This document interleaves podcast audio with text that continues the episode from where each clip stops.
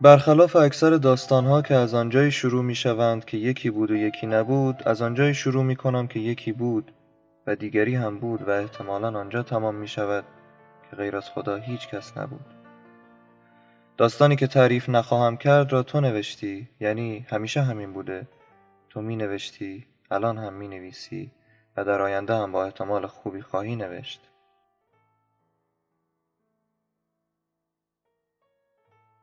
بیست سالم بود. آنجایی را می‌گویم که یکی بود و دیگری هم بود. آنجایی که هنوز گوشهای آدمیزاد داغ می شود آنجایی که پسرها صدایشان را کلوفتر می کنند و دخترها با ناز و کشیده تر صحبت می کنند آنجایی که پسرها هنوز حوصله دارند ریششان را مرتب کنند یا بتراشند و دخترها بین رژ لب قرمز و قرمز کمرنگ و قرمز کمرنگتر از قرمز کمرنگ تصمیم گیری می کنند آنجایی که در اینستاگرام و فیسبوک آدمها به دنبال نیمه گم شدهشان میگردند.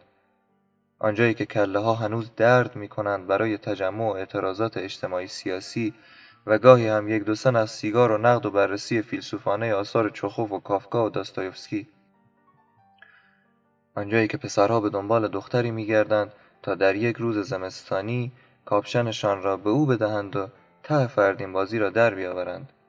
دخترک گرم بشود و پسرک سگلرز بزند اما ته دلش گرم شود که مثلا دارد از یک نفر مراقبت می کند اتفاقا همان موقع ها هم بود که دزد به خانه من زد و هرچه داشتم را با خودش برد. بیست سالم بود. آنجایی را می‌گویم که اولین بار که دیدمت با دوستم ایستاده بودم و تو یک چهار پنج متری آن طرفتر ایستاده بودی. به دوستم گفتم خجالت می‌کشم به این دختر زل بزنم. آمد ما بینمان ایستاد. گفت پشت من قایم شو انگاری داری با من حرف می‌زنی و زیر چشمی نگاهش کن. مهمون من. و خندید. من خب اهل چشم چرانی که نبودم اما نگاهم را از روی تو نمی‌توانستم بردارم. آن روز اصلا فکر نمی کردم که یک روزی بشود کنارم روی صندلی بنشینی. محو تماشای فیلم نولان بشوی و من محو تماشای پوست کندن نارنگیت. فکر نمی کردم که یک روزی بنشینیم ستاره ها را کنار پنجره تماشا کنیم. و بحث کنیم این چهار پنج ستاره کج و کوله دب اکبر است یا اسقر یا محمد. اما خب خدا رو شکر همه چیز خوب پیش رفت و تو هم از شمایل و شخصیت نصف نیمه ما خوشت آمد.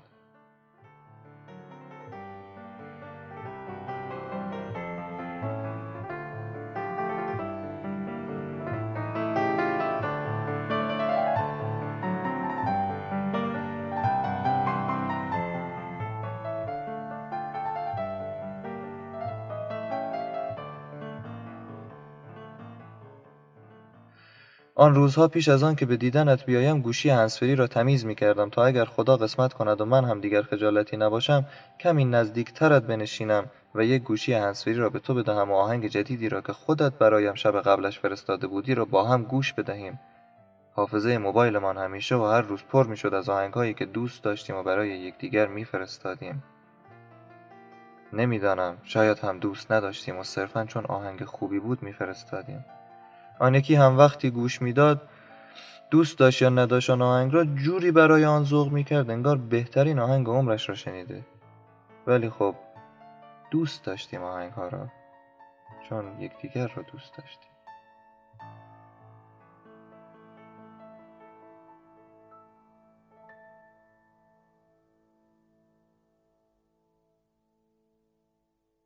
سی سالم است. استاد دانشگاه شدم. هر روز سر کلاس های درس از عشق با دانشجویانم صحبت می کنم. هر روز می گویم فقط سیالات و مقاومت مساله و تاریخ صدر اسلام نخوانید.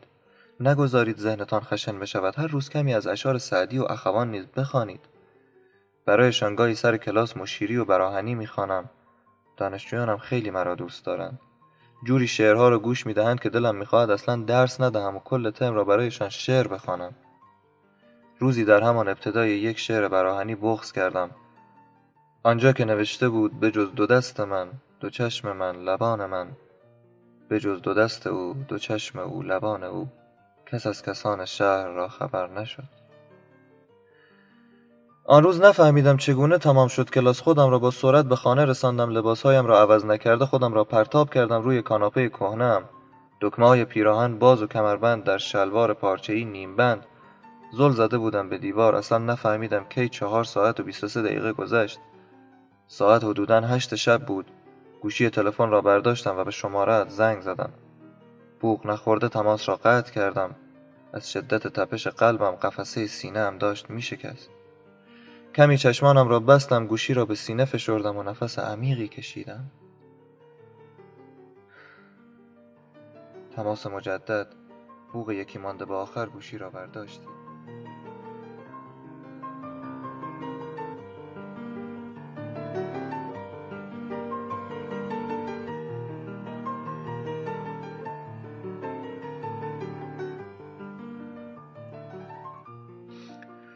سی سالم است روی کاناپه افتادم. قلبم گاهی از تپش می و گاهی از قلب نوزاد تندتر می کوبد صدای نفس کشیدنت را می شنوم حس عجیبی دارم. شمارم را پاک نکرده بودی. شاید هم پاک کرده بودی ولی حفظ بودی. آخر از لحن سکوتت می‌شد فهمید که میدانی این طرف خط چه کسی است. سه دقیقه و چهل و هفت ثانیه تمام به سکوت یکدیگر گوش کردیم.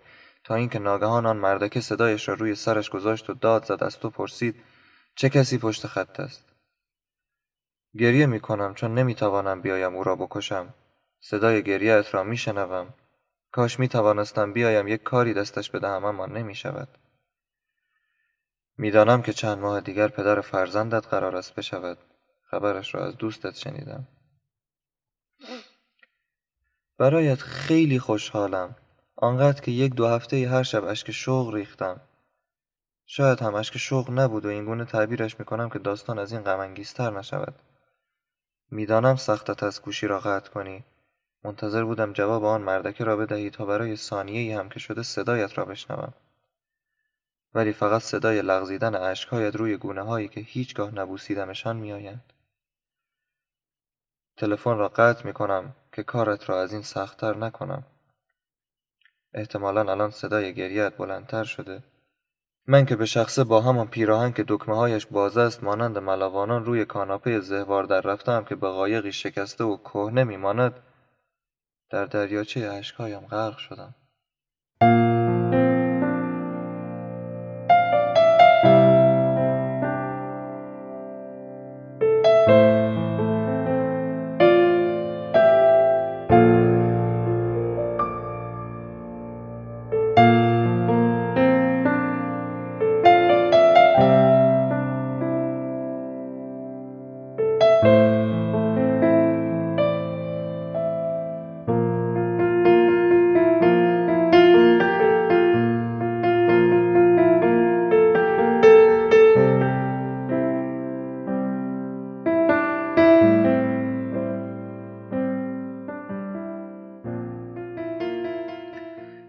سالم است. کم کم موهای شقیقه و ریشم دارند سفید می شوند برف غمگینی جوانیم را پوشانده.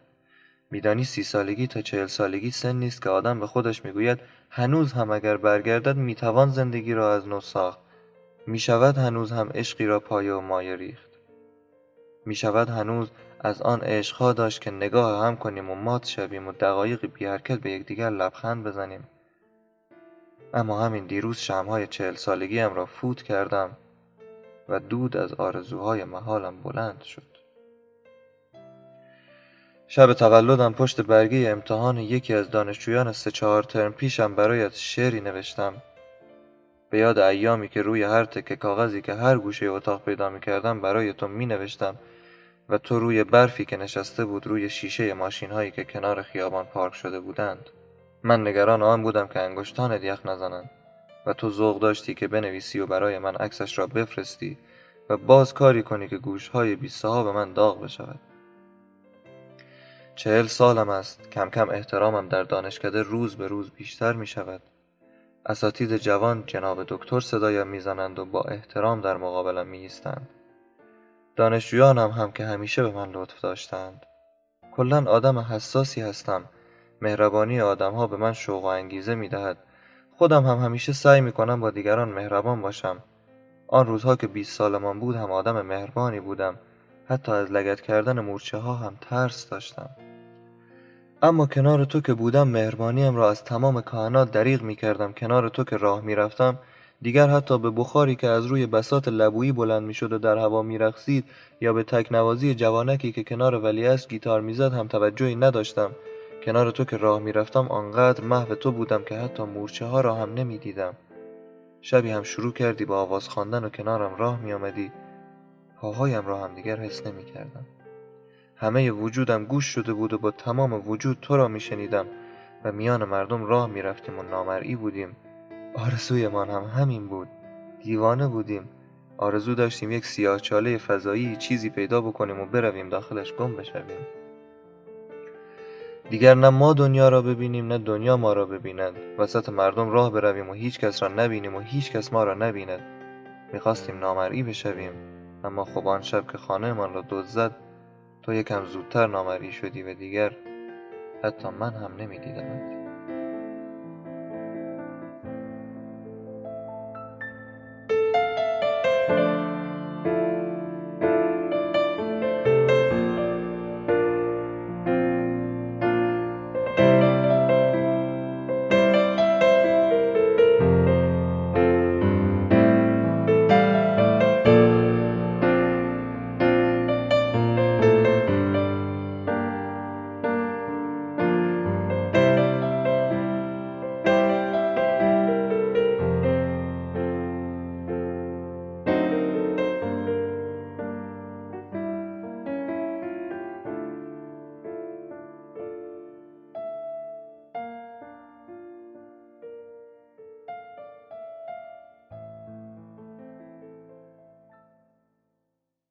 پنجاه سالم است. درست جلسه هفتم درس بود که چشمانم در چشمای دخترک دانشجویی که در ردیف دوم نشسته بود افتاد.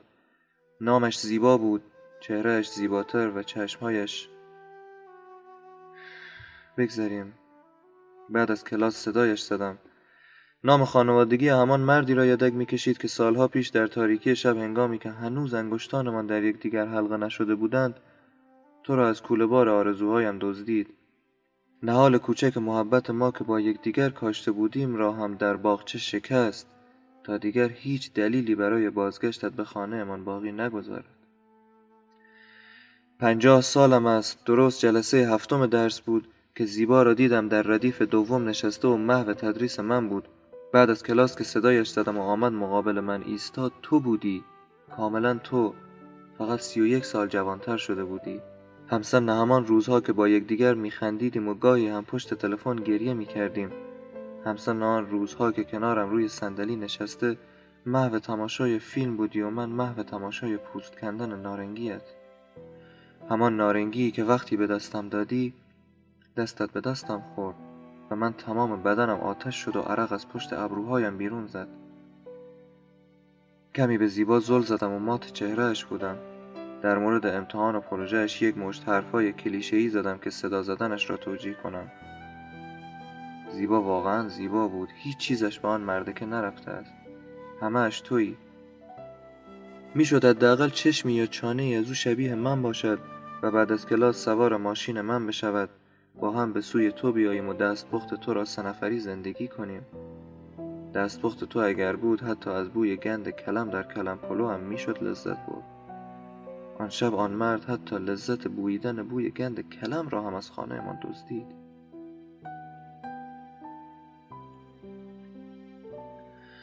شست سالم است و بازنشسته شدم.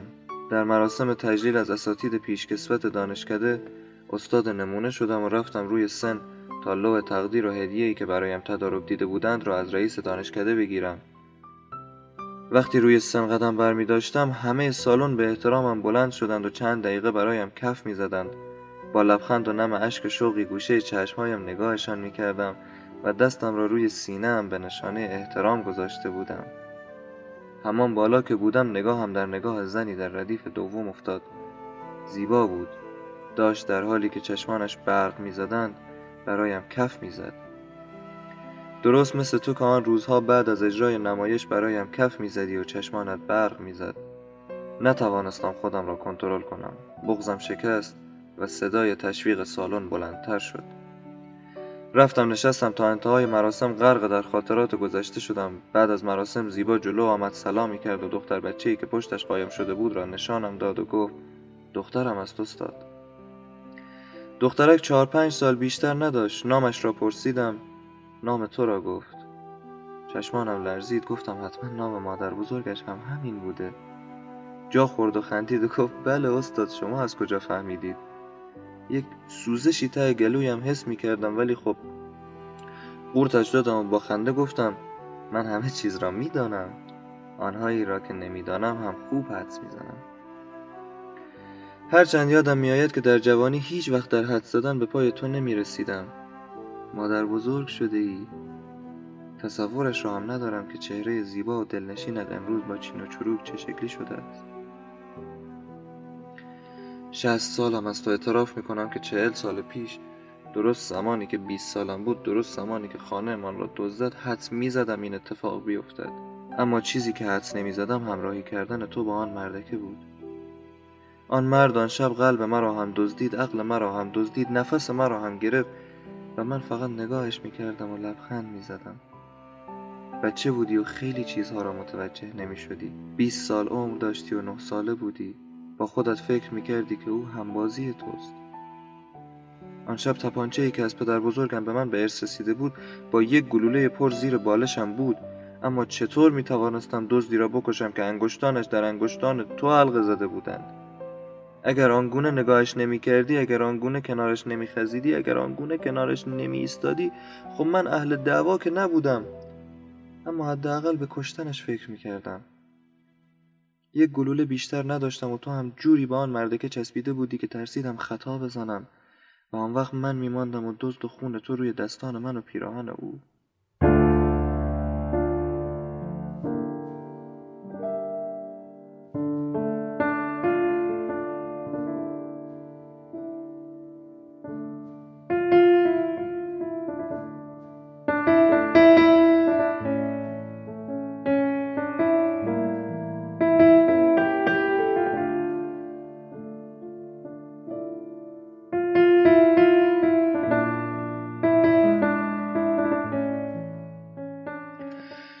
هفتاد سالم از تو آلزایمر گرفتم.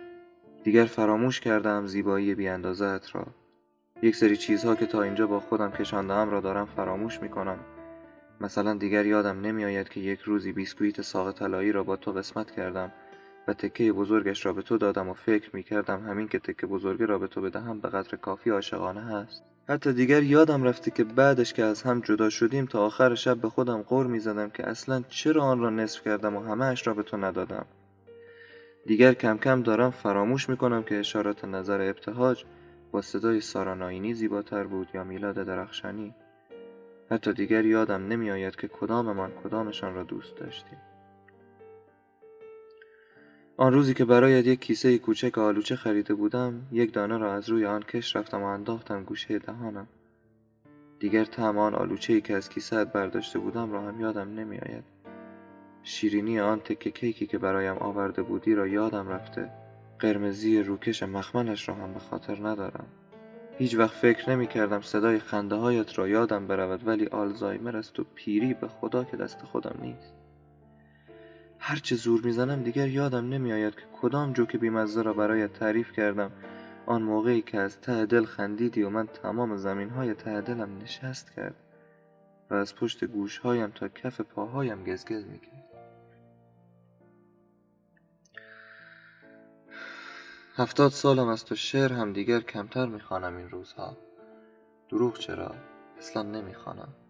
در حافظه هم, هم چیز زیادی باقی نمانده. حتی دیگر شعرهای فروغ و سایه را هم به خاطر ندارم. تنها شعری که این روزها از گزند آلزایمر در گوشه خاطرم جان سالم به در برده شعری است از شاملو که می‌گوید مرا تو بی سببی نیستی. به راستی سلت کدام قصیده ای, ای غزل؟ ستاره باران کدام سلامی به آفتاب از دریچه تاریک؟ کلام از نگاه تو شکل میبندد. خوشا نظر بازی ها که تو آغاز می‌کنی.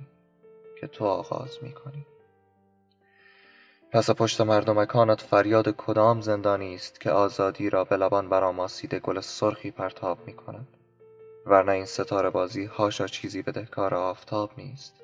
نگاه از صدای تو ایمن می شود چه مؤمنانه نام مرا آواز می کنی و دلت کبوتر آشتی است در خون تپیده به بام تلخ.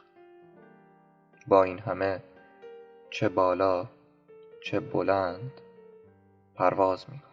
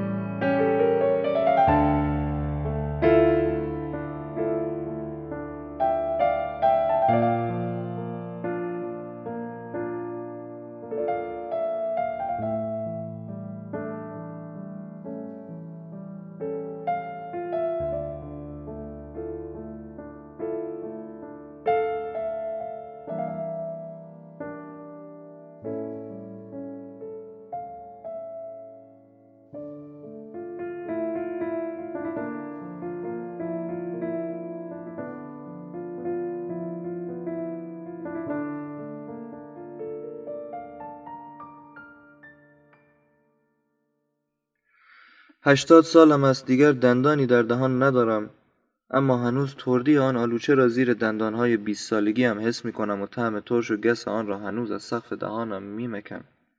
هنوز هم طعم آن نارنگی که از دست تو گرفتم را یادم می آید. یادم هست که آن ستاره ها دو اکبر بودند ولی چون دوستت داشتم قبول کردم که دو اسقرند. هنوز هم یادم هست که سر یک کلاس در کنار یکدیگر که می نشستیم تمام جامدادیت را بیرون می کشیدم و با خودکارهایت بازی می کردم. هنوز هم یادم هست که ما برای عشق دعا می کردیم. قافل از اینکه خدا به آدم ها عشق نمی دهد اصلا. خدا فقط فرصت عاشقی را به آدم ها می دهد. خدا به ما فرصت عاشقی را داده بود. بیشتر از پنجاه و چهار میلیون ثانیه هم داد. این یکی را خودمان از خودمان دزدیدیم. هشتاد سالم است در همان خانه ای که تو را شبی از آنجا دزدیدند نشستم کنار پنجره و ستاره ها را نگاه می کنم. بزرگترین دلخوشی این روزهایم هنوز زیر همان بالش قدیمی است. هنوز هم یک گلوله کهنه شست ساله درونش جا خوش کرده است. انتظار زیادی بودم و می توانستی آن روز که می رفتی حداقل گلوله را از آن تپانچه بیرون بکشی و با خود ببری. یا اگر این کار خیلی سختت بود حداقل شلیک می کردی. اما خب چه می‌توان گفت؟ بیست سال عمر داشتی و نه ساله بودی. شادی را عشق را امید را من را خودت را خودت را خودت را. همه چیز را با خود بردی و تنها چیزی که جا گذاشتی در خانه من در تپانچه زیر بالش گلوله بود.